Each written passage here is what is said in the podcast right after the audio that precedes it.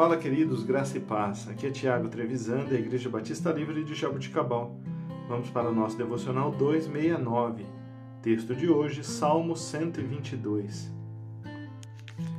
Alegrei-me com os que me disseram: vamos à casa do Senhor. Nossos pés já se encontram dentro de suas portas, ó Jerusalém. Jerusalém está construída como cidade firmemente estabelecida. Para lá sobem as tribos do Senhor, para dar graças ao Senhor, conforme o mandamento dado a Israel.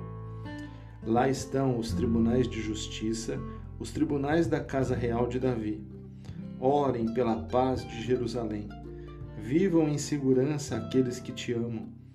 Haja paz dentro dos teus muros e segurança nas tuas cidadelas. Em favor dos teus irmãos e amigos direi: paz seja com você. Em favor da casa do Senhor, nosso Deus, buscarei o seu bem. Queridos, Jerusalém era o ponto forte do povo de Israel. Todos eles tinham segurança ao olharem para a Cidade Santa. Hoje, a nossa segurança está em Jesus Cristo. Após a crucificação do Filho de Deus, nós passamos a ter acesso a Deus através do seu sangue, e ele passou a ser o nosso ponto seguro, o nosso porto seguro.